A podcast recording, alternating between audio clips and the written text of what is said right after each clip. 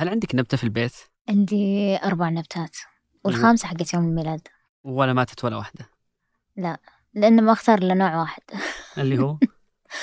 آه، صراحة نسيت اسمها بس يعني هو النوع الوحيد اللي أحس إنه يقدر يعيش يعني هو اللي يطول مفترض البوت ما أدري إيش اسمه إيه. أمم. أنا شريت نبتة ثلاث نبتات قبل أتوقع خمسة شهور أربع شهور أول نبتتين ماتوا بنفس اليوم يعني نسيتهم في السيارة وماتوا. ورفعت الدراج قفلت عليهم فماتت ثنتين على طول كذا. ال- النبتة الثالثة شبه ماتت ذبلت. فقاعد من ذاك الشهر. يمكن من خمسة شهور إلى الآن قاعد أحاول أحييها. أمم. فيبدو إنها حيت لكن يوم سافرت الأسبوع اللي فات رجعت مات- ماتت مرة ثانية. فالحين كل ال- ال timeline حقي في إنستغرام وذا اللي هو الاهتمام بالنباتات وكيف أتعلم كيف أخليها ترجع مرة ثانية. أتوقع إنه مو بسهل آه، يعني إنك تتا... مجرد المتابعة تقدر تعرف آه، النباتات. لكن يعني في حاجة ممكن تفيدك.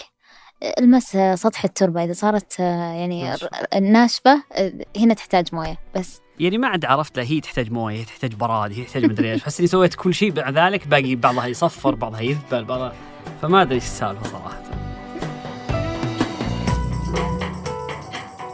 هذا بودكاست الفجر من ثمانية. بودكاست فجر كل يوم نسرد لكم سياق الأخبار اللي تهمكم. معكم أنا ميسم المنية وأنا ايمن الحمادي خبرنا اليوم عن انفجار في جسر جزيرة القرم اللي تسبب بتوقف كامل في حركة النقل والخبر الثاني عن عثور العلماء على جزيئات من الهواء الملوث في رئات وأدمغة الأجنة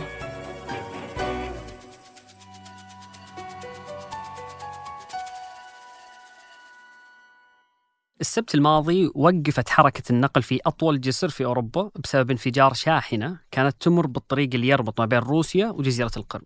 روسيا حملت أوكرانيا مسؤولية استهداف الجسر. وهالاتهام ما هو الأول، لأن روسيا من بداية الحرب تتهم أوكرانيا باستهداف مصالح روسيا الحيوية. قبل أكثر من أسبوع اتهمت روسيا أوكرانيا والغرب بأنهم يستهدفون خط أنابيب الغاز اللي هو نورد ستريم. وجسر جزيرة القرم ما يقل أهمية عن خط نورد ستريم. خصوصا أن الجيش الروسي يستخدم الجسر عشان ينقل قواته ومعداته للداخل الأوكراني. بعد الانفجار اللي صار، المسؤولين الروس وجهوا أصابع الاتهام لأوكرانيا.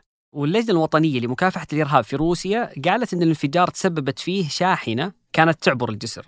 الانفجار سبب حريق ضخم في سبع خزانات وقود وتوقفت بسببه حركة الجسر بالكامل. قبل ما تستأنف بشكل جزئي بعد ساعات.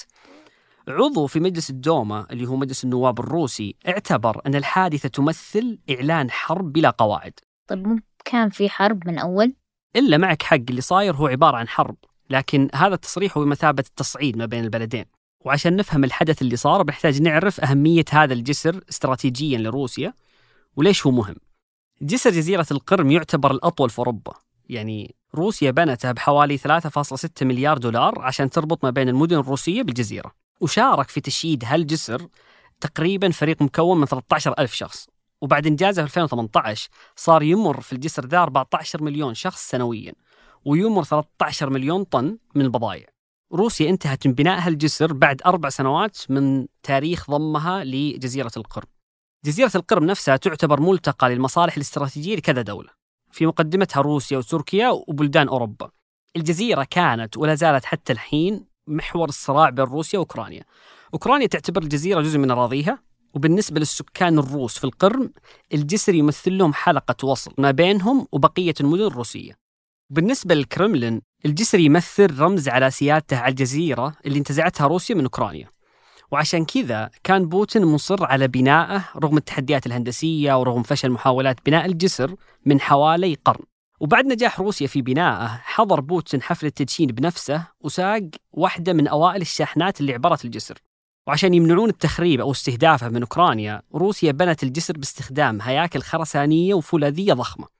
وحسب تقارير إعلامية من الصعب إسقاطه إلا بضربة مباشرة من صاروخ ضخم. روسيا كمان زادت من تأهبها وتحصينها الجسر وانشرت في عام 2019 منظومة دفاع جوي عشان تحميه. هالخطوات ما تدل إلا على أهمية الجسر لروسيا.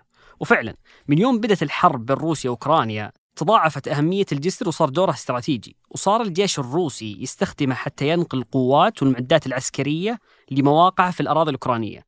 أهمية الجسر لروسيا تعزز من فرضية أن أوكرانيا متورطة في التفجير بحكم أنها الطرف المستفيد من هالحدث.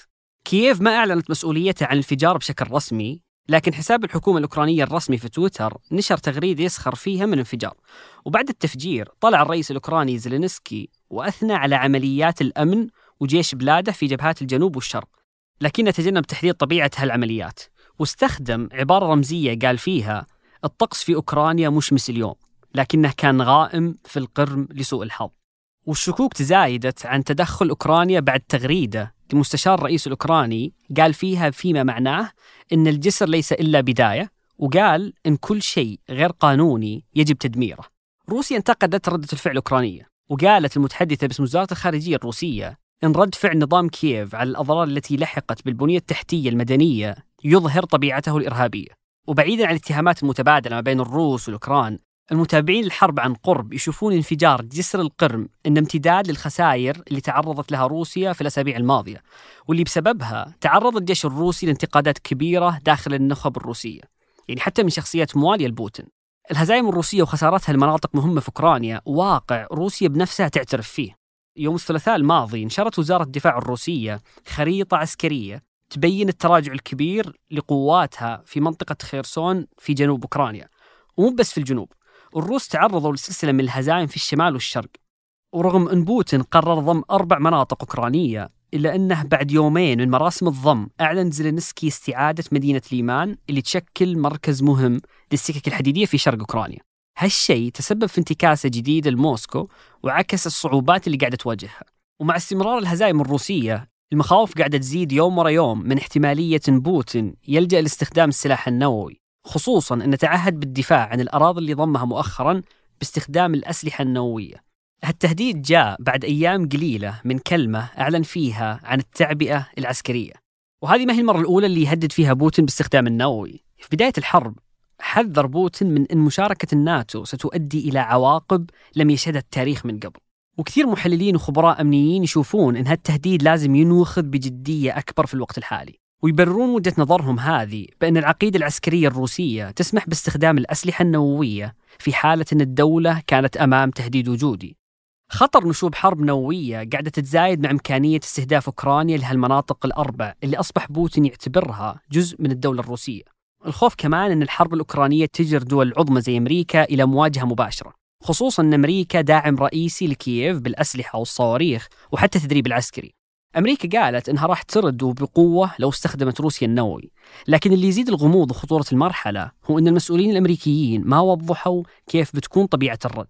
وبكذا يبقى السؤال الأهم عن التنازلات اللي المفروض تقدمها روسيا وأوكرانيا حتى توقف الحرب ويتجنب العالم كارثة نووية. شخصيات معروفة زي هنري كيسنجر اقترحوا حلول وسط زي تنازل أوكرانيا عن بعض أراضيها لروسيا لكن كيسنجر واجه انتقادات كبيرة بسبب هالمقترح خصوصا من المسؤولين الأوكرانيين. وطلع زيلينسكي أكثر من مرة وأكد أن استعادة حدود ما قبل الحرب هي شرط أساسي للدخول في محادثات سلام مع روسيا.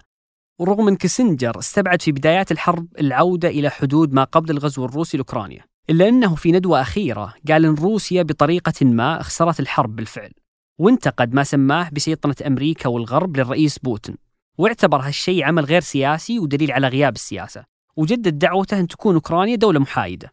ما تعادي روسيا ولا تقترب كل القرب من الناتو. هذه الدعوة كررها إيلون ماسك الأسبوع الماضي وما سلم من انتقادات. اقترح عبر استطلاع نشرها على حسابه في تويتر خطة لتحقيق السلام بين أوكرانيا وروسيا. تتضمن الخطة إعادة إجراء الانتخابات تحت إشراف الأمم المتحدة في الأراضي اللي ضمتها روسيا مؤخرا. وإن تبقى شبه جزيرة القرم اللي غزتها روسيا وأخذتها من أوكرانيا في 2014 جزء من روسيا. مقترح مسك هذا انقسم حوله كثيرين. أغلبية متابعينه صوتوا بلا على الاستطلاع لكن ماسك اعتبر رافضين جزء من هجوم إلكتروني ودافع عن خطته وقال إن فرص أوكرانيا لاستعادة الأراضي ضئيلة.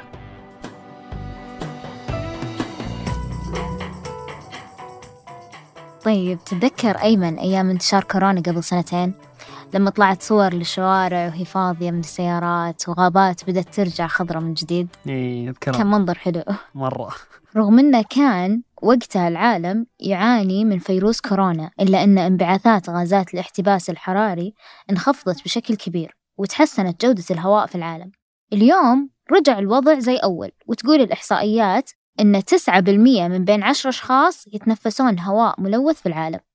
بعد سنوات من دراسة مشتركة نفذتها كل من جامعة أبردين البريطانية وجامعة آه، هاسلت البلجيكية.